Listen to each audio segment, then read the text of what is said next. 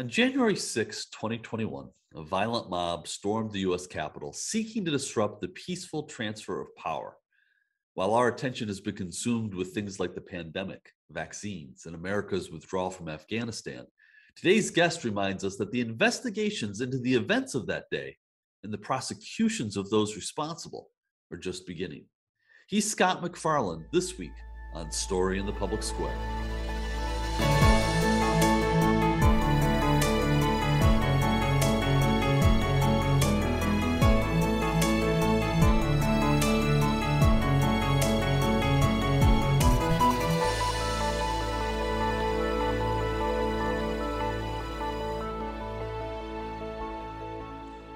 Hello and welcome to a story in the public square. I'm Jim Ludes from the Pell Center at Salve Regina University. And I'm G. Wayne Miller with the Providence Journal. Each week, we talk about big issues with great guests, journalists, authors, scholars, and more to make sense of the big stories shaping public life in the United States today. This week, we're joined by investigative reporter Scott MacFarlane. If you live in the greater Washington, D.C. area, you know him from Channel 4, the NBC affiliate there but others may have seen him on MSNBC, CNBC, and elsewhere reporting on the January 6th prosecutions. Scott, thank you so much for being with us. Good to be here, Jim and Wayne. We uh, we've been uh, admiring uh, your reporting on the January 6th prosecutions, and you know, for those who maybe need a little bit reminder, let's just start with what basically happened on January 6th. Rhetorically, that's actually a difficult question, Jim, because we don't know, or at least it hasn't been specified by prosecutors, whether this was an organic moment that just seemed to happen or whether it was somebody's singular idea to breach the Capitol, attempt to kill elected leaders, and wreak havoc. So we're somewhere in between those two extremes. Here's what we know that hundreds of people have already been charged in, as federal defendants for playing some role in the U.S. Capitol breach, be it assault, conspiracy, you know, plotting and planning what equipment to bring, what communications devices to carry, damaging things, or in a large number of cases, simply being there unlawfully on the grounds as part of a number of people in a mob that clearly outnumbered police. We know we're closer to the starting line than the finish line of the prosecution and potentially of the investigation. In the first eight, nine months after January 6th, about 10% of those charged pleaded guilty, which means 90% still have to have their cases adjudicated. And in those cases, perhaps come some answers as to whose idea was this? What specifically triggered the breach? And exactly what happened inside do you I, I, I know from your reporting the answer to this question, but I'm going to ask it anyways. Do you use the term insurrection in talking about January 6th? So that's a, that's a, a becoming a political wedge issue, isn't it? You know, yeah. Insurrection is now a, almost like a Rorschach test between you know, Trump supporters and, and those who view what happened January 6th as an attempted overthrow of government. Um, insurrection comes up in court filings. Insurrection is in black and white in some part of this investigation or some part of these cases. So it's hard to avoid using the term as a reporter. But I'll note in the months since early 2021, insurrection is now kind of a hot button phrase. But we can say without equivocation that there were people in the Capitol complex, according to prosecutors, who were saying, yelling, or trying to hang Mike Pence. I, I've almost, almost lost count of the number of defendants who were accused of either vulgar or violent words about Nancy Pelosi. There were police officers hit with the following weapons baseball bat, hockey stick, sharpened flagpole, chemical spray, steel toed boots, tomahawk axe, knife. These are the things people brought on the campus that day, according to prosecutors. So I, we can debate politically the term we want to use for this, but this was a holy hellfire that happened January 6th. So some of those people also, and, and you've cited an FBI report to this effect in your reporting, some of those people also had body armor, they had military grade backpacks, they had helmets. Uh, does, does that seem like people who came to protest or demonstrate or do something more? I'll give you more. There are people who brought at least at least one person, Wayne, who's accused of bringing a tourniquet. Where do you bring a tourniquet? Uh, you bring a tourniquet to where you expect there to be a lot of blood uh, or possible loss of limb. Yeah, that's an important specification in the charging documents prosecutors have given us so far. Defendants who are accused of coming with gloves, goggles, helmets. Why did they bring that specific equipment? And in a granular way, Wayne, that became important in the first felony case to go to sentencing from January 6th. It was otherwise a lower level case. A defendant from Florida who pleaded guilty over the summer to the first felony. He was accused of being inside the Senate chamber January 6th. Pleaded guilty, was sentenced to eight months in prison. Part of the legal filings back and forth, prosecutors specified and said it was important that he had gloves, that he went in there ready for something. Um, they didn't say exactly what, but the equipment he brought was specified and clearly is an important component to this. Your prosecutors are trying to make clear to everyone that people who brought gear with them were not there for a peaceful protest. You know, I, have covered many, many demonstrations in my years at the Providence Journal. The with hundreds of people, thousands of people, many different issues. The only time I ever saw people wearing military grade equipment was when the Proud Boys came outside of the state capitol a, a couple of years ago. So, you know, to me that that says something.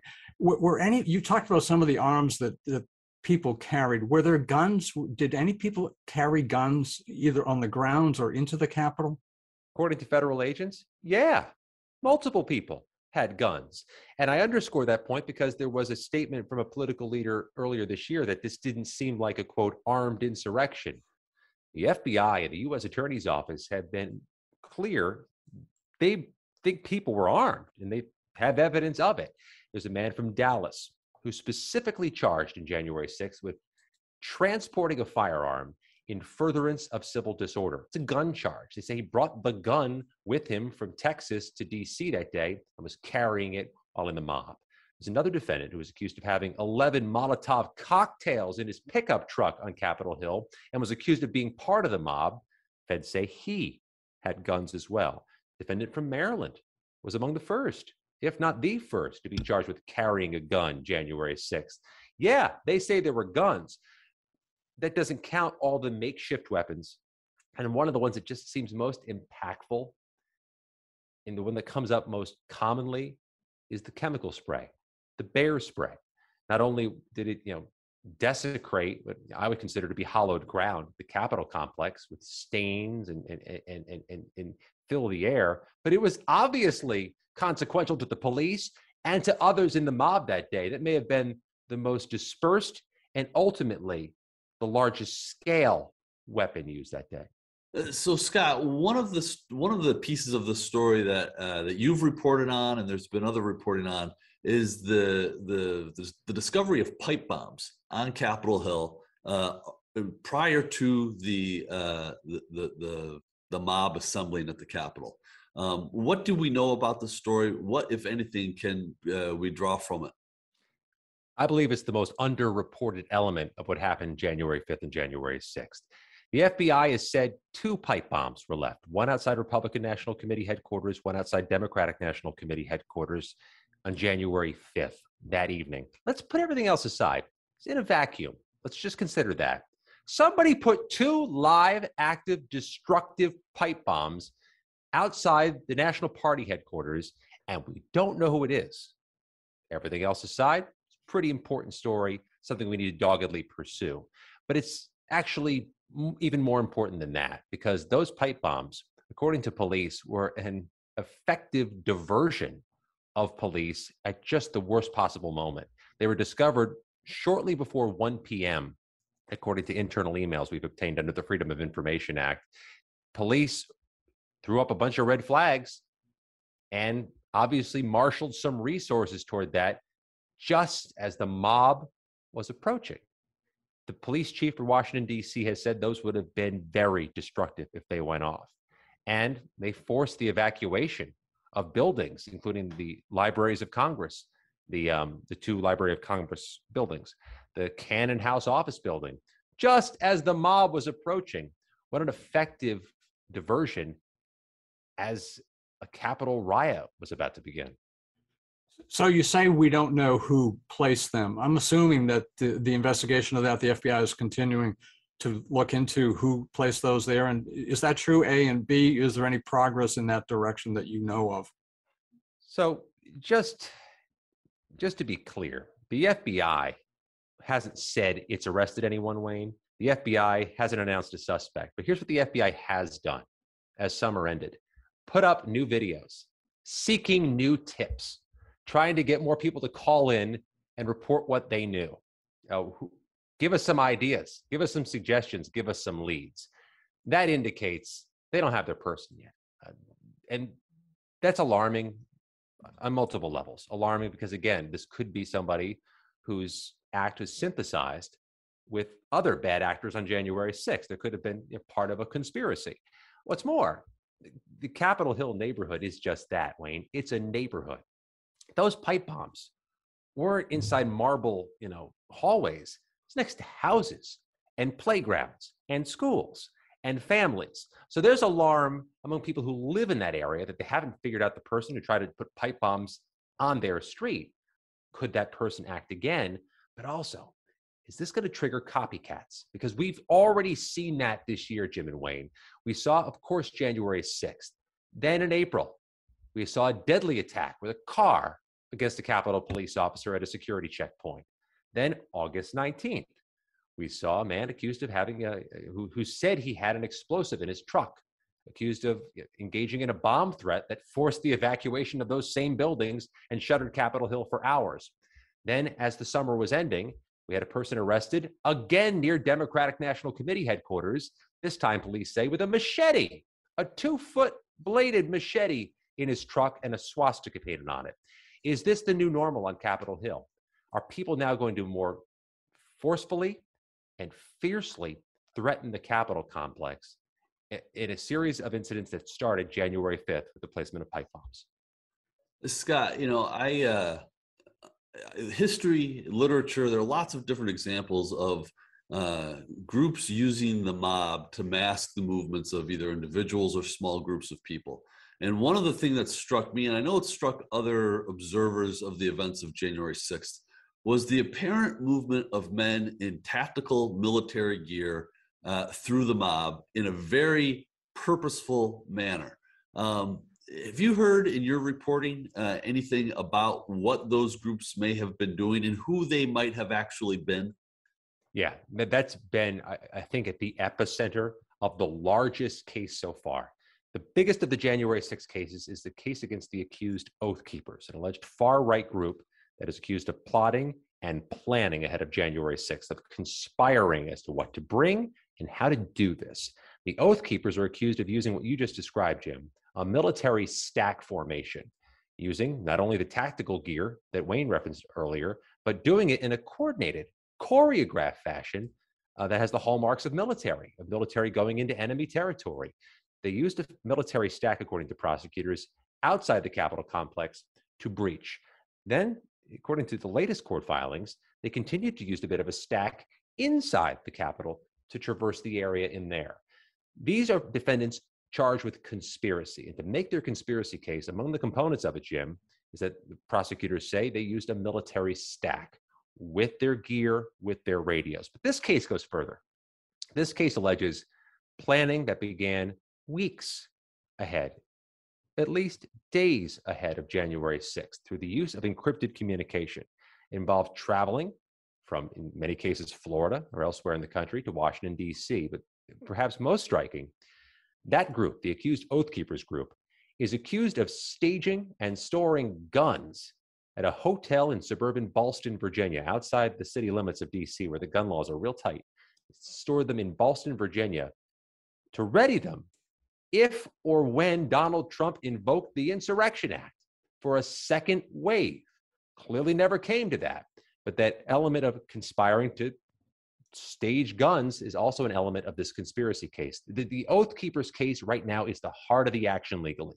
Most defendants, five of whom pleaded guilty by the end of the summer, agreeing to cooperate with prosecutors, agreeing to flip. And it's a real provocative question, Jim and Wayne. If you got a top line defendant, the heart of the action, and they're flipping, who are they flipping on? What are they offering up? That's why this report, this story, in this case remain remarkably interesting. We need to take a quick moment for station identification. This is Story in the Public Square, where storytelling meets public affairs. An audio version of this show can be heard four times every weekend on Sirius XM satellite radio's popular Politics of the United States. That's the POTUS channel, number 124. We produce Story in the Public Square with a great crew at Rhode Island PBS, and we're lucky to work with them. I'm Jim Ludes. On most days, you can find me running the Pell Center at Salve Regina University in beautiful Newport, Rhode Island. If you want to connect with me on Twitter, you can do so at JM Ludes. Joining me as he does every week in the co host chair is my friend G. Wayne Miller, who is an award winning journalist with the Providence Journal and the author of 19 books. You can find Wayne on Twitter too at G. Wayne Miller. And our guest this week is Scott MacFarlane an award winning investigative reporter for the NBC affiliate in Washington, D.C. His coverage of the January 6 prosecutions has been simply stellar. You can see some of that on his Twitter page at MacFarlane News. That's M A C F A R L A N E N E W S.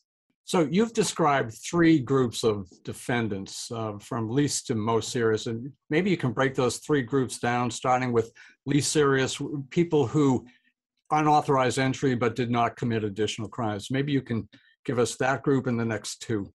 Yeah, it's unofficial, but I I view three tiers of cases.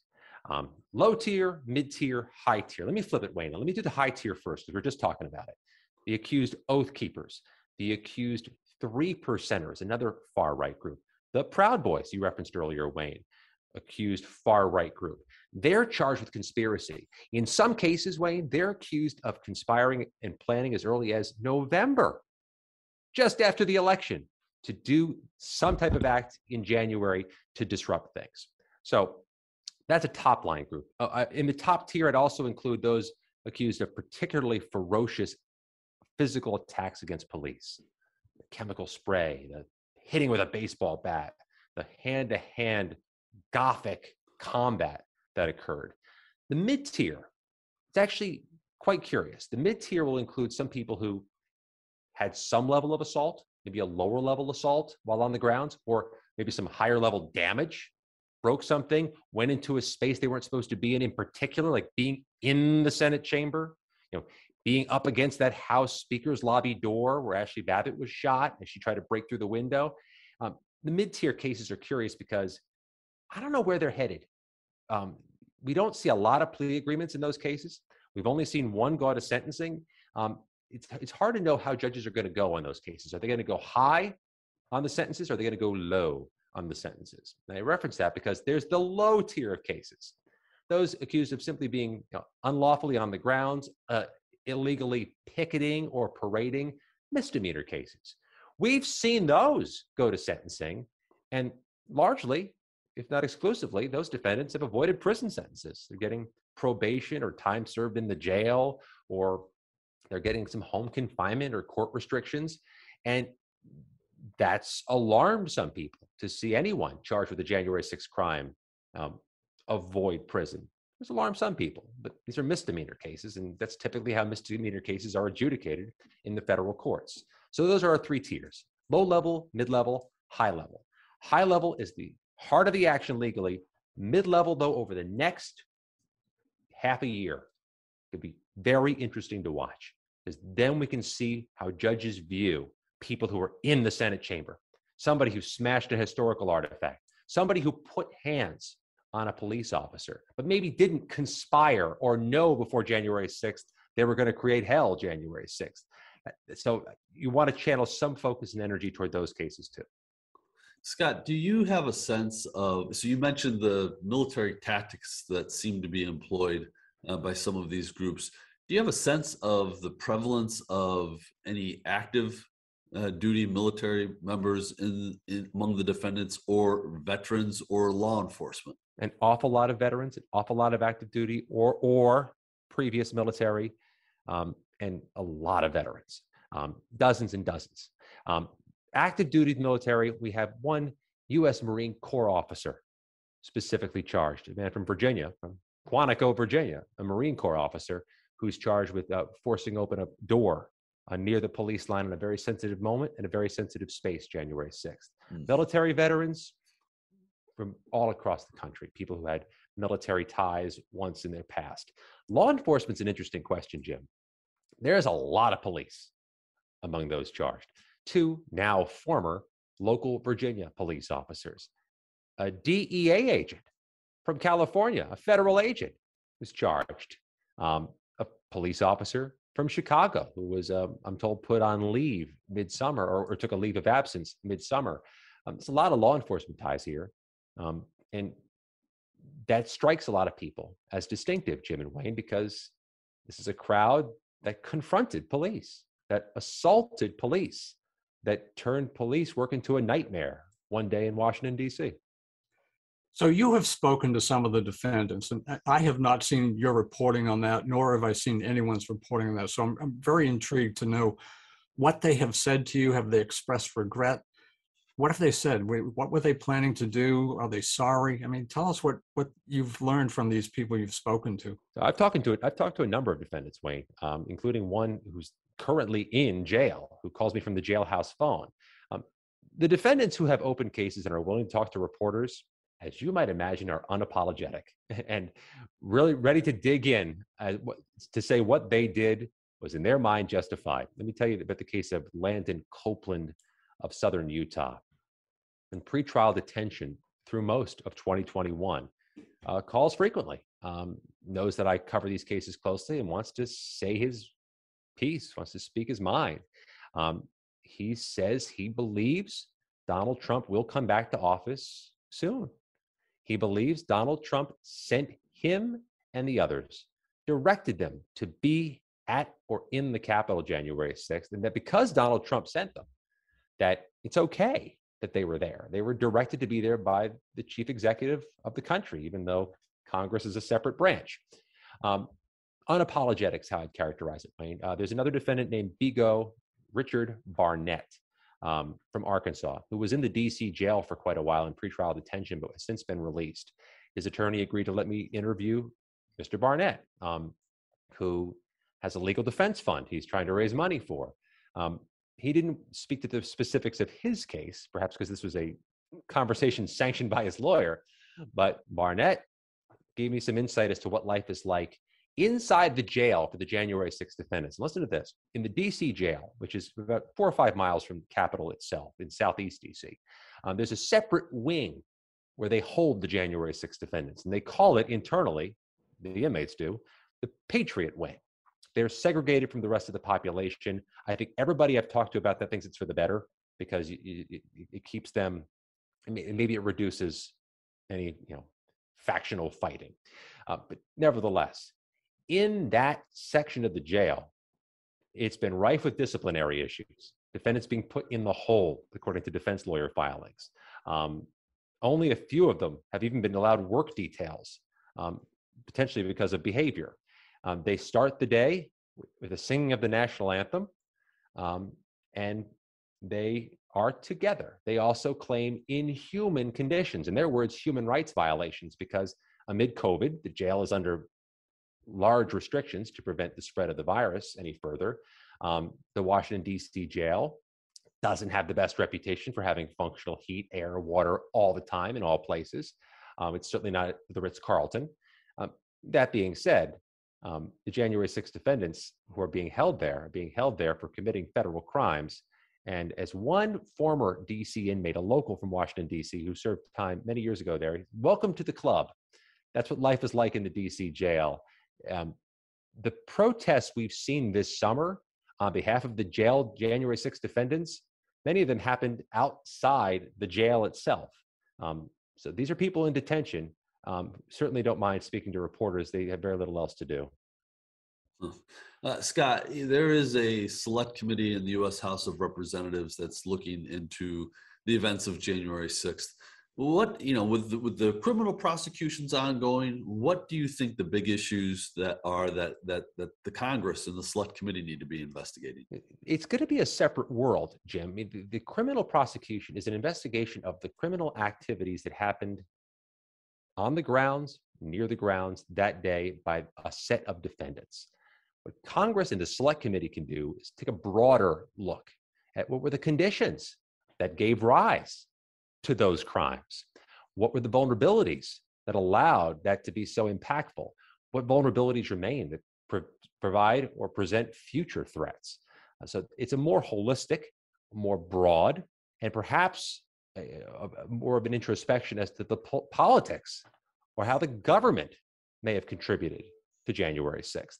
I talked to one of the January 6th committee members who said thinking that the committee's work will be wrapped up by the end of the year is really optimistic. Likely will bleed into spring, maybe summer 2022. And now that's tenuous timing politically. Yeah. Because uh, I think part of the argument that was made earlier about having a special committee, you know, you know, nonpartisan or bipartisan uh, special committee was to get it wrapped up and done in 2021 before an election year starts. This select committee, I think, is going to have its work go right into the heart of midterm elections. So you you worked on the Hill uh, earlier in your career. You covered Congress. You have you have sort of a long view and a, a broad perspective. Put the events of January sixth in that context, if you can, and just give us where does it fit in terms of what you have covered. Obviously, nothing like it, but give us your perspective on that. As somebody who was actually a congressional staffer once and worked in that complex, who had, you know, had meetings in the Capitol and walked through the Capitol every day, it's horrific. And it's I don't think it's an overstatement to say or or hyperbole to say it's sacred space to those who work there.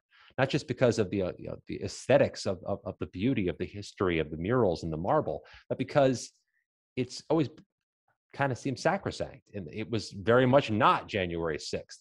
I found it alarming that my buddies, my, my old drinking buddies, were evacuating you know, the Cannon building the Cannon House office building because of the horrors that were occurring. I found it alarming that I I have buddies there who you know I know are dads and moms and they're running away for their lives January 6th.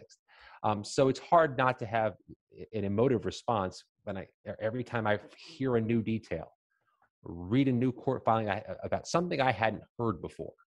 Um, the long view is actually quite alarming, Wayne, because it's kind of difficult to run a Congress on this on uh, on the salaries they pay. You know, it, it's it's um, you don't go to work for Congress to get rich. You don't go to work to Congress to easily make your mortgage. It's it's, it's a low paying job. It provides for a great future, but at that moment, it can be difficult. Um, how much do you want to send your 21 year old son or daughter to go work there right now? In light of the series of events that have happened this year, the scares and the and and the riot, um, is it really an attractive place to go work? I'm concerned about the long view that this type of event makes public service even a bigger challenge to to which to draw the best and the brightest. Scott, that is a powerful point for us to leave it on. Now, he's Scott MacFarlane. His reporting is important, and we encourage you to check it out. That's all the time we have this week. But if you want to know more about Story in the Public Square, you can follow us on Facebook and Twitter, or visit pellcenter.org, where you can always catch up on previous episodes. For Wayne Miller, I'm Jim Ludes, asking you to join us again next time for more Story in the Public Square.